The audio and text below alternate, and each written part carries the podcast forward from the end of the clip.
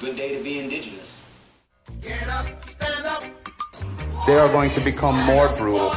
Courtney Cup, Henry Cutter gave. Because all the hippies were trying to be Indians anyway. They're going to become more repressive because it's a matter of dollars and their illusionary concepts of power. Hey, Victor. We must live in balance with the earth. And also with recent happenings at Wounded Knee. I am awake. Welcome to Native Roots Radio Presents I'm Awake, and I'm your host, Wakanja Hade. Hey, Kadagita, all my friends and relatives in four directions. You are listening to Native Roots Radio Presents I'm Awake, and I'm your host, Robert Pilot. We discuss local and national Native news and events, and as you know, Zoe, Native issues are human issues, and human issues are Native issues. This portion of the show is supported by the MN350, a grassroots organization fighting for climate justice. Yes, they do, and I'm here live at the Macho Hodu sta- Studios here in St. Paul, which means a place where you take blue clay from, and that's what us uh, Hoaks, Ho-Chunks call St. Paul, Minneapolis. Um, got a rocking show here, Zoe. We got the uh, Lieutenant Governor checking in, and then we have a recording from Wendy. Uh, we're really excited. We got a couple, and then Dr. Stately. But uh, first, before we get too far, why don't we uh, take a listen to our Lieutenant Governor with her update and see what she has to say? Welcome, Lieutenant Governor. Morning. This is Lieutenant Governor Peggy Flanagan, and I'm joining Native Roots Radio with an update from the Walz Flanagan administration. One of the best parts of my job is getting to meet people across the state and their communities and talk about the issues that matter most to our families and neighbors. And one issue that I hear about every single place I go is childcare. Over the past month, I've had the opportunity to visit with childcare providers, parents, and business leaders in places like Fergus Falls, St. Cloud, and Lake Elmo to hear more about what we can do to support children and families, as well as the economic vitality and future of communities in every part of the state. The governor and I know that both as parents and from years of talking to Minnesotans, that investments in childcare are investments in our workforce, education, health, safety, and the future of our state. It's our mission to make Minnesota the best state in the country to raise a family. But frankly, it's impossible to achieve this goal without investing in childcare. I often say the biggest pay raise I ever received was when my daughter started kindergarten. But it doesn't have to be this way. We can make these investments. We can increase accessibility and lower costs for families. We can support our providers and ensure they make the wages that they deserve. And we know that those first five years of life, the, the first 1,000 days, are critical for child development. We have an opportunity to make a truly transformational investment in our children's lives. Our budget expands access to early learning and makes crucial investments in childcare accessibility and affordability. Under our proposal, if your household makes less than $200,000 per year and you have two kids under five, you could get up to $8,000 back for your childcare expenses. Our proposal also includes invest in investments in a mixed delivery system that creates and sustains childcare slots where they're needed most, including Greater Minnesota. And we propose investments in our providers to ensure that we can continue to recruit and retain outstanding folks to care for our children. The investments we make this legislative session will resonate for generations. We can get this done. And I'm so grateful for the people that we've met who've shared their stories. And I have to say that, you know, as Indigenous people, we know how crucial caring for our children can be. And so these investments help us to do that in a more intentional and more loving way um, so that the community as a whole can thrive and that we can raise our children in our village together. It's hard to believe that Governor Walz and I are 100 days into our second term. We've made historic strides in the first 100 days to improve the lives of so many Minnesotans, but we are not done yet. The progress that we've made so far has granted freedom and rights to Minnesotans who've been forgotten for far too long. From restoring voting rights to increasing access to driver's licenses for undocumented Minnesotans to protecting reproductive freedom and gender affirming care and providing free breakfast and lunch to every kid in school, this has been a historic 100 days and I'm especially proud of the work to strengthen the Minnesota Indian Family Preservation Act. On March 16th, Governor Walz signed a bill into law strengthening child welfare protections for Native American children and families. This bill affirms the authority of all federally recognized Indian tribes to handle the cases of Indian child custody and place place and child placement proceedings and requires social workers to make active efforts to preserve family unity. Through the Minnesota Indian Family Preservation Act, our children's rights and access to their own culture, language, and identity and family will have another layer of protection beyond the federal Indian Child Welfare Act here in Minnesota. Through our work, we want Minnesotans to know that we care about them, we care about their children, and I have to lift up the incredible work of the Native Caucus on the Minnesota Indian Family Preservation Act. Representative Keeler and Senator Kunesh, along with Representative uh, Kozlowski and Representative Becker Finn, had incredible conversations and hearings talking about the need of family uh, unification and making sure that our children stay in their communities. It's powerful work, and I'm so glad that regardless of what the Supreme Court does with ICWA, our children here in Minnesota will be protected. Through our work, the governor and I want Minnesotans to know that the Capitol is the people's house and every people's house, and we fight to improve the life of every Minnesotan. There's so much to do, and I'm excited to get back to work in the final six weeks of the legislative session. Make sure that your senators, representatives in our office uh, hear from you about the things that you care about and the investments you want us to make here in the last six weeks. Chimingwech, Pinagigi, and back to you. Wow, thank you, Lieutenant Governor. Uh, totally awestruck uh, on her reports that she gives us every couple weeks, and uh, she takes it serious. And it was a good report, right, Zoe? Yeah, no, she does really important work, and I think just acknowledging teachers and all the work they do too is so important. Um, and it's also yeah, they've got a lot done. I feel like in this legislative session, it's kind of hard to believe it's almost over. How does that work for the Ho Chunk Nation, Robert? Are you guys? Do you guys go year round? yeah, yes, we do. Wow. and it's uh, uh, every time we have a meeting before our, our session, which we have weekly, uh, I'm amazed by the things that come up that need to be taken care of and taken care of immediately. And uh, it's a, it's a little different in a, in uh, in some ways, but it's it's faster and slower. I don't know how I can explain it, but it seems like now that the the here in Minnesota we have the trifecta with the Democrats uh, in both the Senate House and uh, the governor, things have been moving really really fast. So uh, again. Uh, great work by everyone, and I'm glad she gave a shout out to uh, Becker Finn, Kowalski and our favorite Sen- state senator Mary Kunesh, along with uh, Heather Keeler, who's probably going to be coming back on the show more often when she is now um, going to have some more time in six weeks. So this is going quick. And what's what's exciting too, Zoe? Uh, you know, when I was young, uh, or I shouldn't even say that long ago. You know, these sessions never had to be extended, and it seems like the last five, ten years are always going we have to get more done in the final minute. We have to extend the session because they're not done with their work. And uh, to me, it seems like they're getting done with their work. Right, right. No, it's it's pretty incredible the amount of time and energy um, our state representatives and you know just government officials put into this type of work. The ones that are really doing it, you know, and it shows for sure. We're really lucky also to have so many indigenous um, politicians in our corner because I feel like that is a very unique thing to have in um, a state, you know. Right, and I'll be working on your campaign when you uh, when you take after your auntie, uh, who is uh, state representative uh, in Minnesota. So Zoe, I'm excited, uh, and I'll have probably be re- retired from everything, and I'll have a lot of time to help you with your campaign. Glad you got it worked out for me already, Robert. That's yeah. comforting to know. right on. Always thinking of you. Hey, uh, up next, Zoe, we're going to have a report from Wendy, and she's doing some important work and uh, and give us some updates. What's going on too with uh, howling for, or not for howling for wolves, but our wolves, our our elder or uh, relatives here in Minnesota. There's possibility of a bill coming up really quick and a vote on the on the floor. So she'll give us an update, and then we'll have uh, Dr. Stately, you know, talking about whatever comes to our minds or whatever report he has from NPR. That's what I should say. hey, but we'll be right back after this short break. Please stay with us. Ho, you're listening to Native Roots Radio Presents I'm Awake.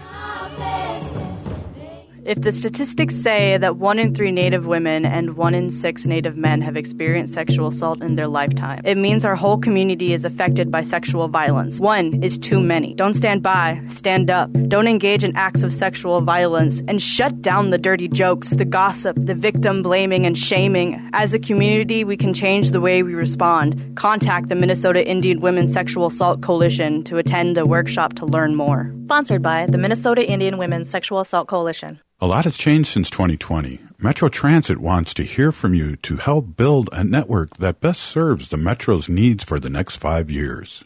Help us grow the right way as more resources, like more drivers, become available. Learn more, fill out an online survey, and find out about upcoming meetings in your neighborhood at metrotransit.org slash network hyphen now. metrotransit.org slash network hyphen now. No one should have to choose between a paycheck and their health. Whether it's for a new baby, an unexpected illness, or an aging parent, Minnesotans deserve time to care for themselves and their families. That's why Minnesota Democrats are fighting for all working people to have paid family and medical leave. Learn more about how Democrats are standing up for working families and small businesses at paidleavemn.org. That's paidleavemn.org. Paid for by Minnesota AFL-CIO. Hey, Olgama, I've been hearing a lot about this term, climate justice. What is that? Climate justice is recognizing that the negative impacts of climate change don't affect all people equally. It also means transitioning from a fossil fuel based economy to a more sustainable future. MN350 is one of the groups that's pushing for this transition to protect our futures. You can even get involved too. That's great, especially since I'm concerned about pipeline projects like Line 3. How can I help MN350? Just find them on Facebook or visit mn350.org. You're listening to Native Roots Radio. This is Spirit from Reservation Dogs. Get up and listen.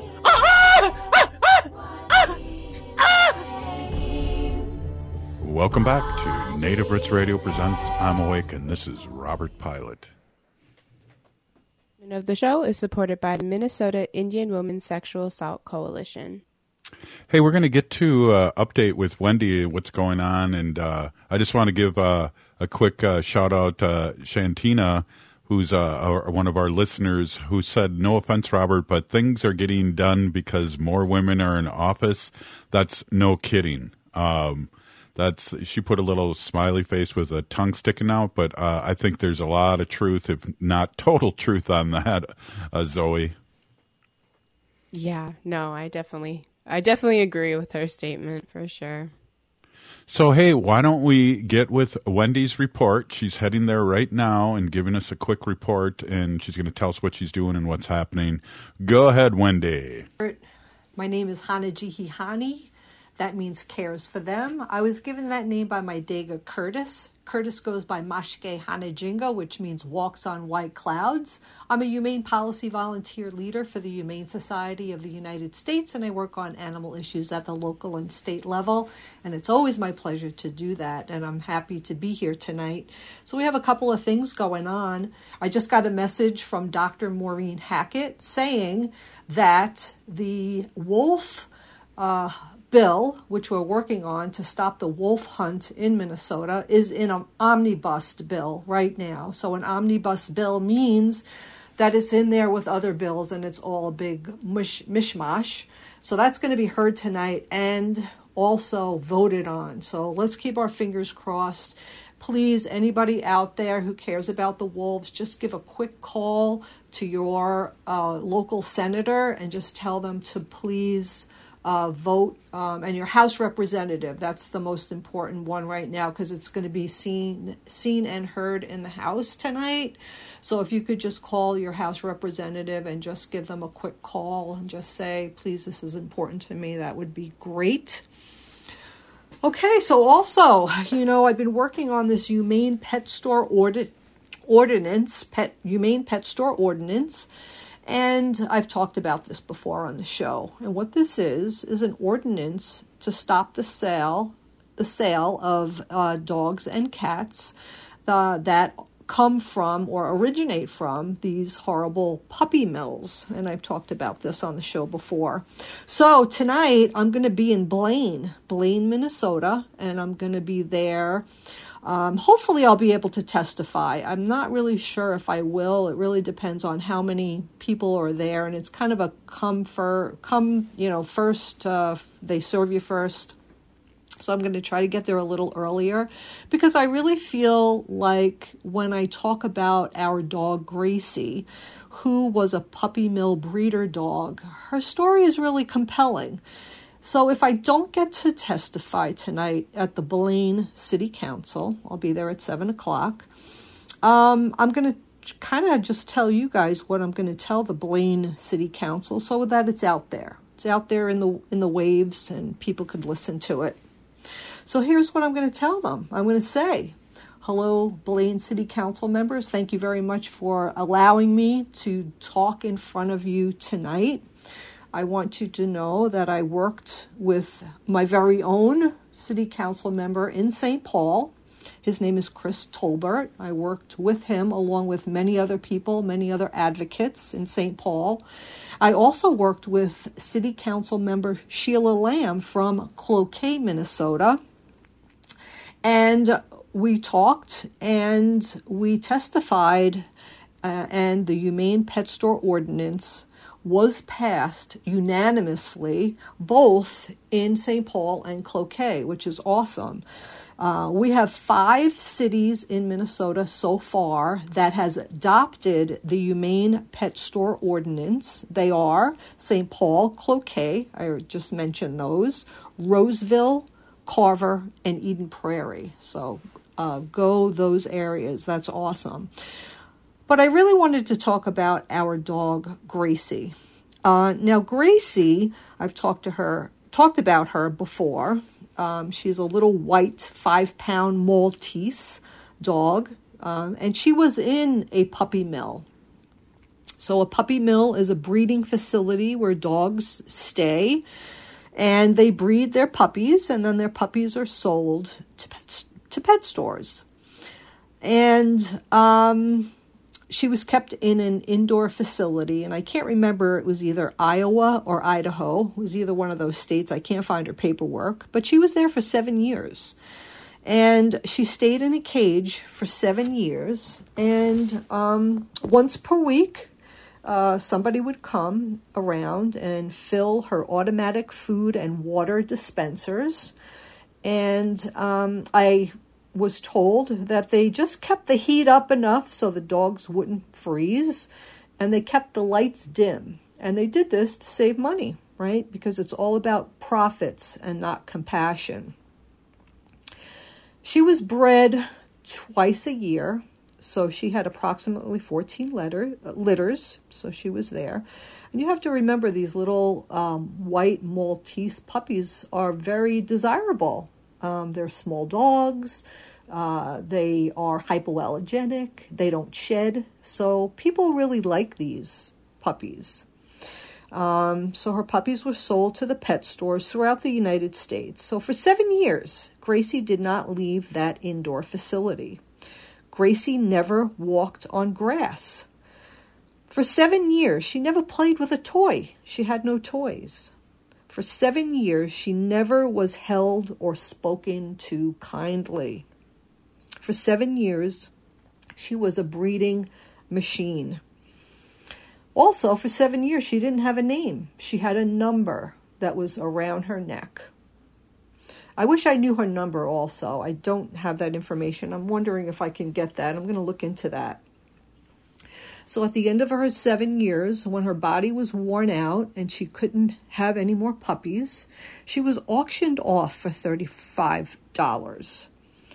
So a rescue took her in, and a man named Gary fostered her and then quickly fell in love and adopted her.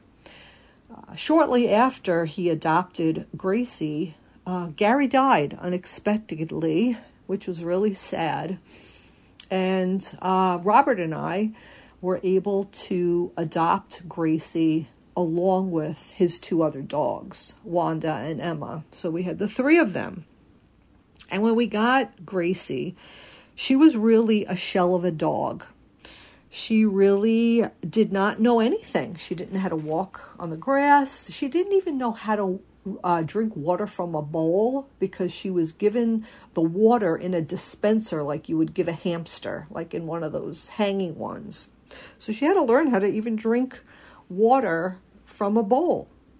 Uh, she had three teeth in her mouth that were rotting, and we had to get those removed.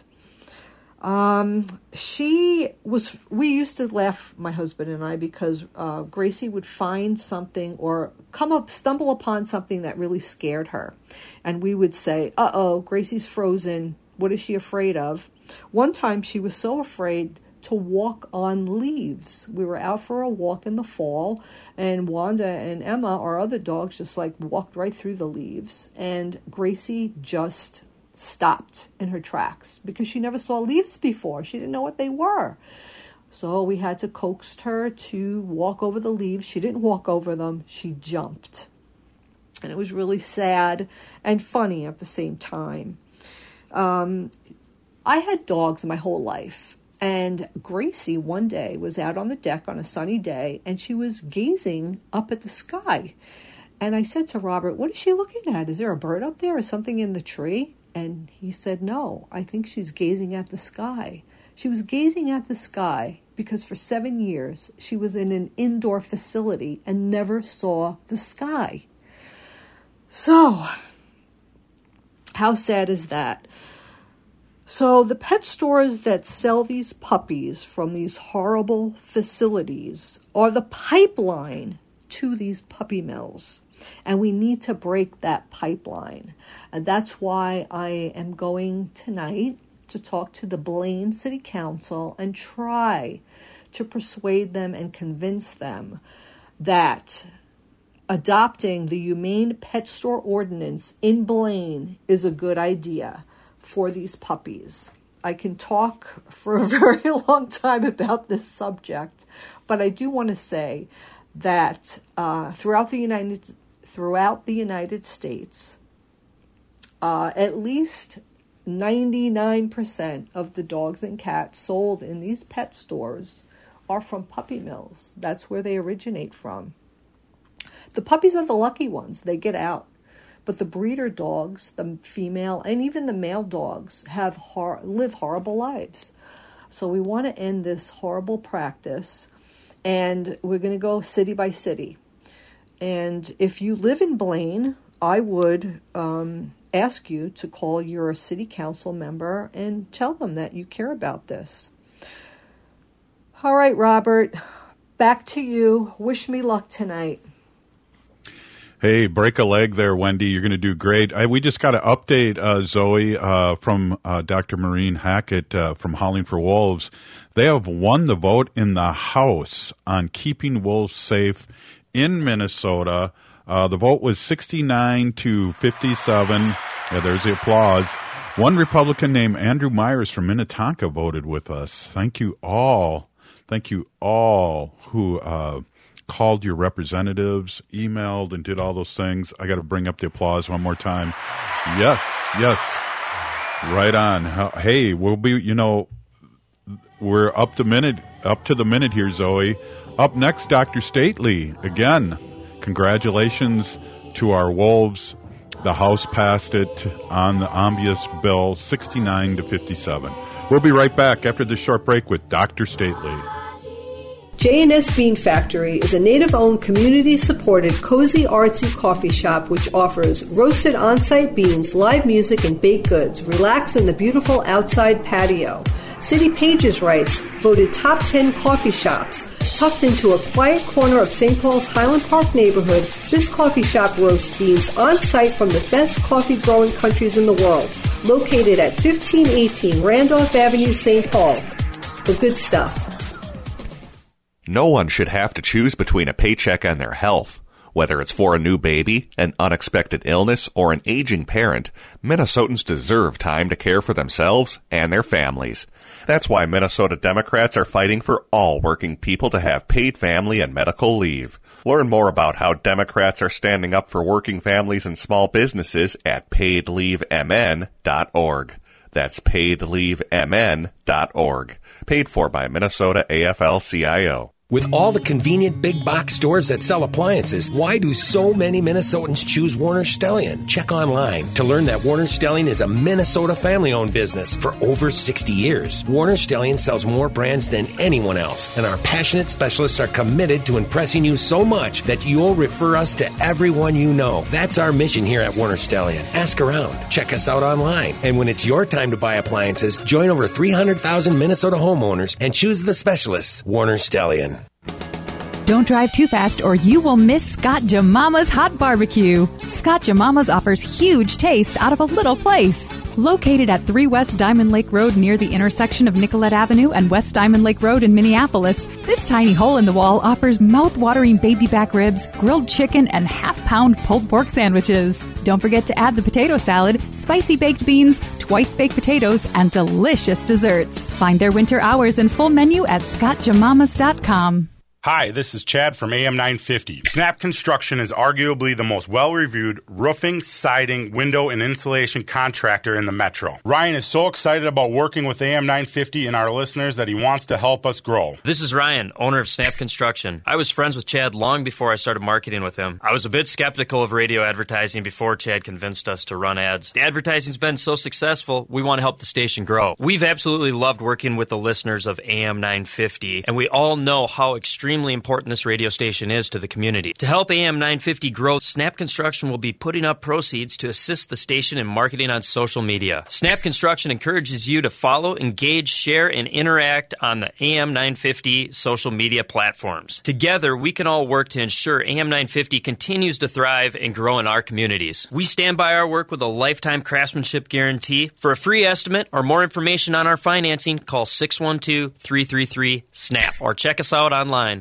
Hey, Olgama, I've been hearing a lot about this term, climate justice. What is that? Climate justice is recognizing that the negative impacts of climate change don't affect all people equally. It also means transitioning from a fossil fuel based economy to a more sustainable future. MN350 is one of the groups that's pushing for this transition to protect our futures. You can even get involved too. That's great, especially since I'm concerned about pipeline projects like Line 3. How can I help MN350? Just find them on Facebook or visit mn350.org.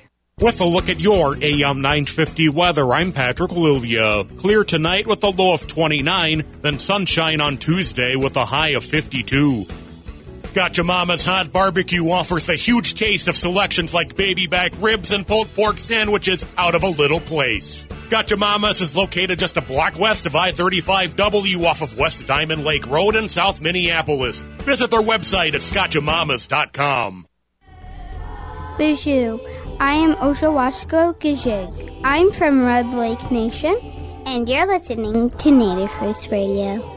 Welcome back to Native Roots Radio presents I'm Awake.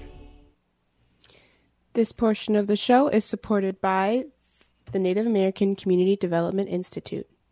Hey, right on, Zoe. Hey, let me just uh, bring again uh, the breaking news uh, update uh, from Dr. Maureen Hackett from Howling for Wolves.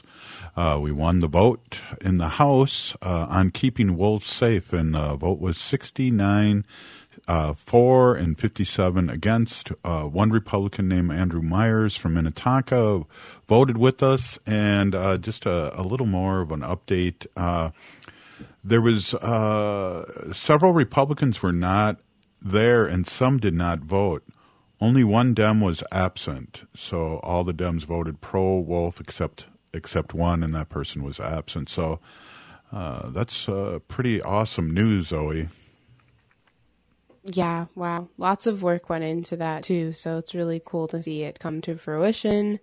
Um, it's a big deal. It's a very big deal, especially for our wolf relatives. And I also just know a lot of people up in White Earth too that have been you know, hoping that this also happens because, you know, we have relatives all over the state that, um, you know, look after our wolves and try to protect them because they don't have a voice in any of this, you know, of course. So.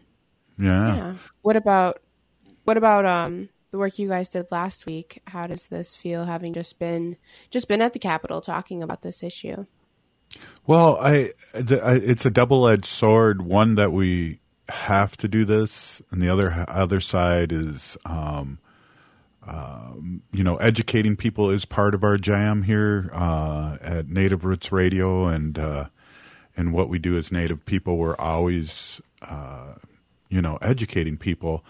Uh, one of the things, and it's interesting too. We don't have Dr. Stately right now, but one of the things that was interesting, uh, Zoe, was that how it changed in uh, the conversation. Uh, the Republicans that were in this uh, work group or uh, uh, testimony thing were offered to ask a question. And basically, they didn't ask questions. They got on a little stump speech each time. And I thought that was, when I was watching that, I thought that was really ironic. There was, you know, I'm thinking to myself, is there a question in this? Or are you just saying, wolves bad? You know, you know, the wolves bad. That's kill them. Or that's, all, all those words they used. Uh, I, I got my notes here, but it's hilarious. They used the the words they used were uh, managing, wolf season, harvest, and you know I was just going, okay, that means slaughter. That means take out. One of the senators did say we take them out, and I don't know if he really knew or knew that uh, Meant to say what he that. said. yeah. Right. Yeah, thank you. And one of the things that really shocked me, but I'm getting a lot of kudos, and maybe uh, if Dr. Stately doesn't show up, I can cue that up, my whole testimony uh, on the last segment. And it was interesting how one of the senators was going on and on. Again, it wasn't a question, and this was after my testimony, and threw in there if I uh, believe in protecting the wolves, I must be anti abortion too. And I didn't, uh, yeah, he said that. And um, my response was brilliant, even though I do say so myself. Uh, I, he said, when I think of this, uh, he said, and we'll play it if, uh, again, like if Dr. Stately doesn't show up. But my response was, uh, was when I think of guns, I think of mass shootings in schools, and then the whole place erupted in applause because it was just like, what is he talking about? You yeah, know? like let's just let's just all be random now if if that's the the precedent if he's just asking about talking about anything. That's so weird. Did no connection, he just Well, that was the in the connection, and I talked to uh, Maureen Hackett afterwards, and she said that's the Republican game plan now, is to bring abortion and all these things in when you're when you know we're talking about protecting the wolves, we must be, be talking about protecting babies too, or unborn. And it was like, whoa! And then I then I scolded him too. I told him it was irresponsible that he was muddying the waters, and I told him he was irresponsible. and then everyone clapped Right. again, and the, and then the people were. You would have been proud of me, Zoe. Maybe we will play that um, uh, in the last segment, and uh, uh, I can cue that up. But it was uh, it was a trip. It was a trip because uh, one of the senators was saying, "Well, I talked to my grandmother, and they were building a house." And then the wolves, you know, this is the 1870s, you know, and I'm thinking he's building a house up in in Indian country, so these settlers are stealing land up there. That's all I could think of. right. And uh, Right. he said the wolves were coming, so we had to come out there, and they were, you know, our doors. We didn't have doors, and I'm thinking, why in the hell didn't you have doors? I mean, Sounds you know like what you, I a mean? you problem. Yeah. Yeah, and I mean, I'm thinking, well, if the wolves were up there going crazy, I mean, we we shut our chapotecas and wigwams and teepees. We shut the doors there. Uh, why couldn't he, his great grandma, shut the door and keep the wolves out? I don't know. I all these things like you know, uh, uh, Red Riding Hood came to my mind during this. I was just like going, "What is going on here? Is this again the Republicans Yeah, are in an why have- upside down world?" Why have wolves been so, you know, demonized? Demonized? That's a really weird. Like, I, I guess I've never really thought of it, but I do think a lot about how, like in horror movies, like you know, the woods are like the scary place, and Mhm. the wolves are usually a villain in some respect. But I just, I mean, this is maybe a stretch for some, but I always think about how, you know, just Western society really tries to push us to disconnect from nature. Um, and that, that's can be, that's a part of it for sure. Our wolf, our wolf relatives have definitely been victims of, of that kind of, I don't know, propaganda, I guess. But I also think about the language we are just talking about when they were like, "We're going to harvest the wolves," or Right. you know, whatever. And Wolf it, it's season. very, it really just reminds me of like histor- history and like you know the way that um, settlers talked to indigenous people about trying to get land from them and the words that they probably used then and the words that they use continually to justify you know the taking of indigenous land and the killing of indigenous people. And so not to say that wolves are us but we're very closely connected. And so it's really interesting to hear the rhetoric that they're using around this issue what that they obviously didn't really do a ton of research to really back up because you guys really brought the experts in the field and it showed obviously you know Yeah, um, it's interesting. Uh, it, it was interesting because I feel like I brought kind of the human element in um, because there were a lot of experts coming in, and I was talking about, uh, you know, in in Ho Chunk Creation Story, we speak of, sp- of four wolves, uh, Zoe, and uh, you know, the blue wolf is the controller of the day. You know. Um, the black wolf is the controller of the night, and the white wolf is the commander of all things that are holy, and the gray wolf, which is now lives on the earth's surface as guardians of mankind. And, you know, they're also protectors of our ecosystem, ecosystem. And these are things that are uh, proven time and time again. Uh, you know, and I don't know, we talked a lot over the years on Native Roots Radio about what they did in Yellowstone to reestablish the wolf population.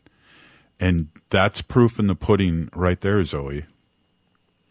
yeah could you explain a little bit i remember we talked about it some but i guess i'm not fully on what they all well, did there, over there there was there was no wolves for uh, a long time, and they reestablished putting wolves in there.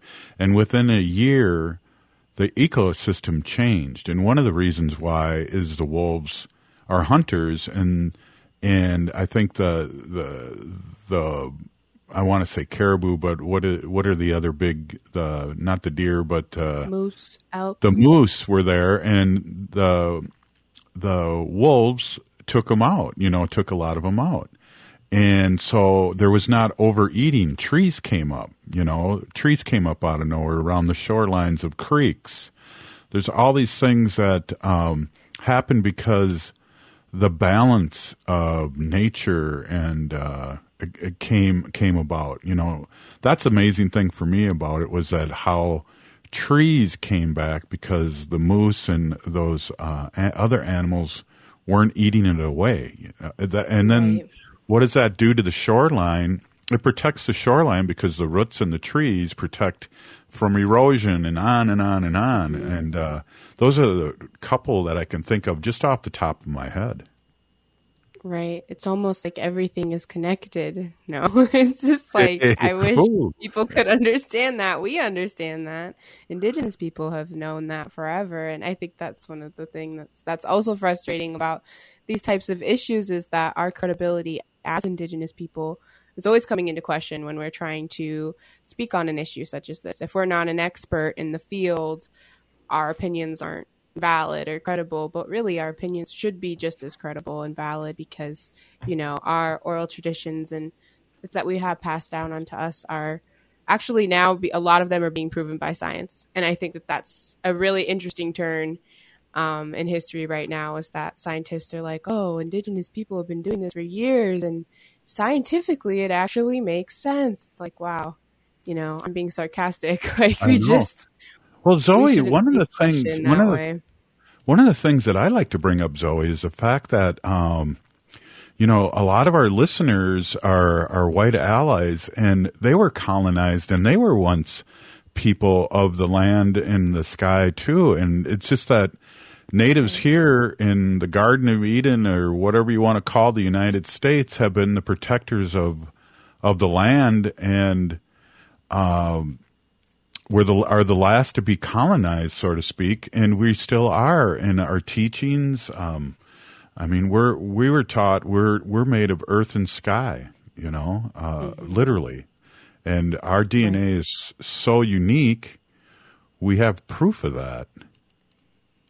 Well, and that's why we're here. You know, we're stewards of the land, and so I feel like, as any of our relatives on this on this earth can can align under that too of, of being steward of their own own places and spaces.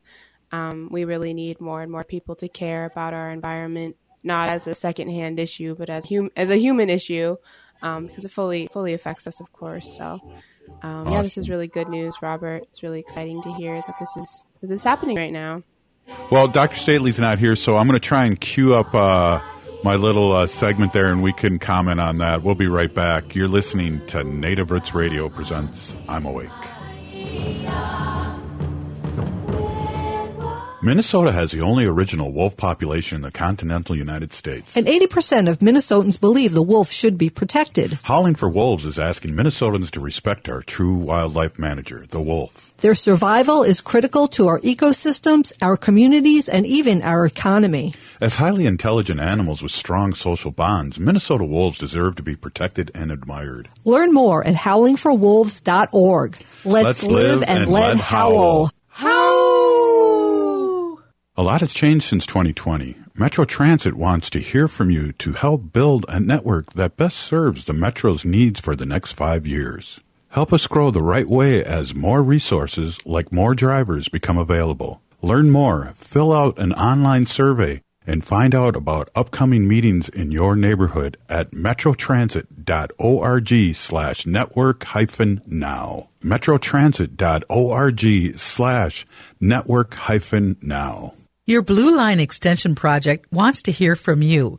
We are working on extending the Blue Line light rail into North Minneapolis, Robbinsdale, Crystal, and Brooklyn Park and connecting it to our growing transit system. Tell us about your neighborhood, your business, your family, and what you need from your Blue Line. Learn more and share more of your story at yourblueline.org. That's yourblueline.org. No one should have to choose between a paycheck and their health. Whether it's for a new baby, an unexpected illness, or an aging parent, Minnesotans deserve time to care for themselves and their families. That's why Minnesota Democrats are fighting for all working people to have paid family and medical leave. Learn more about how Democrats are standing up for working families and small businesses at paidleavemn.org. That's paidleavemn.org. Paid for by Minnesota AFL-CIO. Hi, I'm Jane Fonda, and you're listening to Native Roots Radio. And we're back to Native Roots Radio presents I'm Awake, and this is Robert Pilot. This portion of the show is supported by Howling for Wolves, protecting wolves for future generations. Howl! Good one. Hey, um, you're listening to Native Roots Radio, and we were talking about uh, the protection, keeping wolves on this in safe in Minnesota. One on the house uh, just a few minutes ago, and we have uh, opportunity to play my little uh, testimony here, and I think I have it queued up, Zoe. Um, but if not, you're going to have to tap dance a little bit here. But let's give it a shot here. Alrighty. Um, so, uh, thank thank you, Mr. Uh, Lestico. Uh, next on the agenda is Mr. Oh, you have a question, uh, Sarah Wesenberg. Uh, let's move uh, just a little bit ahead of that because senator the senator had some uh, some serious, like I said, questioning, and I'm just trying to get right there. Let me see where we're at. Okay, one one more question before you, you go. Okay, it's hard for me. Uh, I don't have a mouse, and I'm trying to maneuver things here. But uh, I'm checking this out here, and it looks like I'm getting there. Uh, give me a Mm-hmm. second, Zoe. I don't want. Alrighty. Here we go. That's, yeah, and that's those. Uh, okay, got it. Alrighty. Robert Pilot, welcome.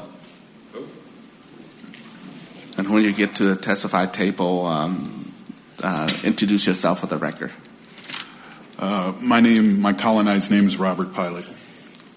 Uh, Pinigigi, thank you for uh, inviting me to let me speak my truth. Uh, Hu ho trunk raja wakunjahade hingadena. Uh, hey Kadagi to all my friends and relatives in four directions. My name is Distant Thunder, and I'm a citizen of Ho Chunk Nation, and I'm in the Eagle Clan. And as I said earlier, my colonized name is Robert Pilot, and I'm a lifelong uh, Minnesota resident, and I'm not a biologist. As you may or may not know, uh, when we hunt, we treat our relatives with respect. We pray over them and put dandi down, tobacco, and um, pray for them and thank them for their gift. We don't hunt wolves. We uh, take things from toe to tail. We don't stuff them. We don't put them on display where they're sacred and they're our relatives. They're not just animals, we're animals too. So, should we be managed? That's what I'm kind of hearing today by some of you. Uh, many tribes, including Ho Chunk family, go by clan names and systems. And for my family clan, I'm the Eagle, and in the Eagle clan. And for example, our lieutenant governor is uh, from the Wolf clan. Uh, for thousands and thousands of years, Native Americans have watched and learned from wolves and how they lived and how, took care, how they took care of their young, how they treat each other, how they work together. Ho Chunk creation story speaks of four wolf brothers a blue wolf controlled by the day, a black wolf controlled by the night, a white wolf, commander of all things that are holy, and the gray wolf, which now lives on the earth's surface as guardians to mankind. Ho Chunks are protectors of Mother Earth and Father Sky. The wolves are protectors of our ecosystem and our way of life. Just as a side note, I'm a former high school teacher, and I'm really proud of uh, the latest generation of Gen Zs. Uh, they're pretty much the big voting bloc going to be coming up here, and they're watching this. They're watching how we treat our relatives, how we use words like wolf season and harvest when really we mean killing and slaughtering and managing and taking out our relatives. So, Pinigigi, for uh, listening to me, and um, thank you. Thank you, Mr. Pilot. Um, Senator Wesenberg. No, I'm not a biologist. Thank you, Mr. Chair. Thank you, Robert. I was not going to ask you if you're a biologist.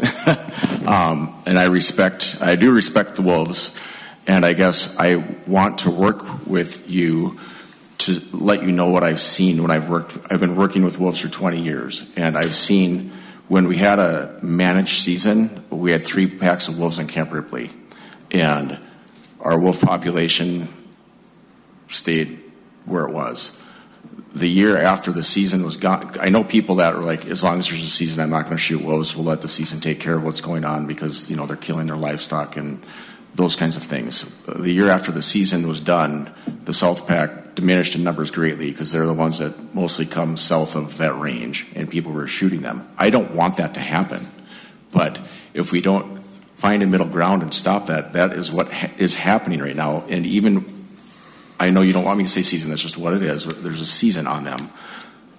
That's going to continue to happen. We can't stop it. I want to not have people shooting them illegally. I want to try to sustain the population and not harm them.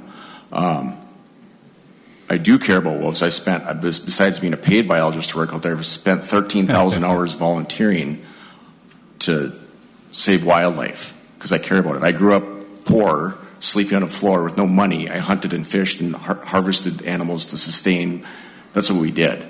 So I understand what I'm not saying. You know what I'm trying to say. So I, I respect that. Here goes. But I also I'm just I'm, I guess I'm just looking at it from this point where I want to save the wolves, but there's things that people aren't seeing. In in northern Minnesota, people are shooting wolves and burying them, and that's what's happening, and it's never going to stop if we don't try to satiate what's happening up there. If uh, if a rancher has a wolf that is taking their cattle, maybe the number of depredations that are going down are because the ranchers are now just taking care of it themselves.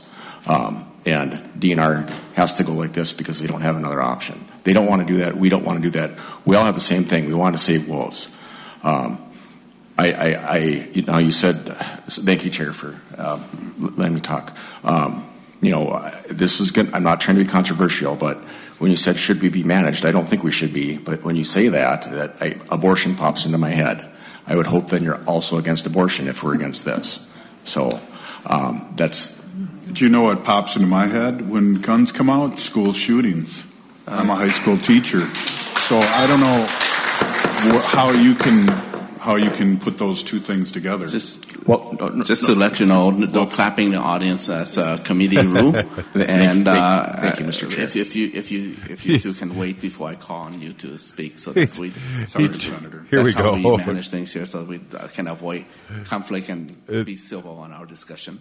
So, I'm gonna um, I'm gonna Mr. tell him Mr. off one Conway, last do you time. Want to respond? Uh, No, I think I, I don't think that really um, responding about abortion and wolf hunting. Um, I don't want to go down that road. Um, I think they're two different things, and uh, uh, to muddy the, the the discussion we have today is uh, a little irresponsible on your part, Senator. Okay. Well, thank you, thank, thank you, and uh. Yes, it was Zoe. Don't you think? you got to hear it now. Uh, yeah. No, I was just thinking, I was like, actually, his argument worked totally against him because abortion is about, anti abortionists are about managing women's bodies. So that was really like, not sure where he was going with that one, trying to say that the opposite of that, but it, it struck me the other way. So that was kind of funny. I was like, he kind of contradicted himself. That was a reach for sure. Well, and then he kept on asking all the people that were, you know, speaking on behalf of the wolves if they were biologists, and that's why I kept on saying I wasn't a biologist when I came in there, and because he isn't a, a biologist supposedly. But uh, did you like my response? Yeah, I thought it was very warranted, um, and obviously the the people in the audience agreed too. All right, Zoe. Hey, we did another show together. Uh, we missed Dr. Stately, but things happen, and uh, he's a very busy man. But we were able to celebrate the fact that the House uh, is going to be protecting our wolves, and now it's up to the Senate and the governor, and hopefully that can be brought up very soon. And um, I want to thank Wendy for the update, and also a big uh, for Lieutenant Governor Peggy Flanagan to stop in. And Zoe, thank you as always, Pinigigi. We're still here. We are the seventh generation. Free Leonard Peltier now.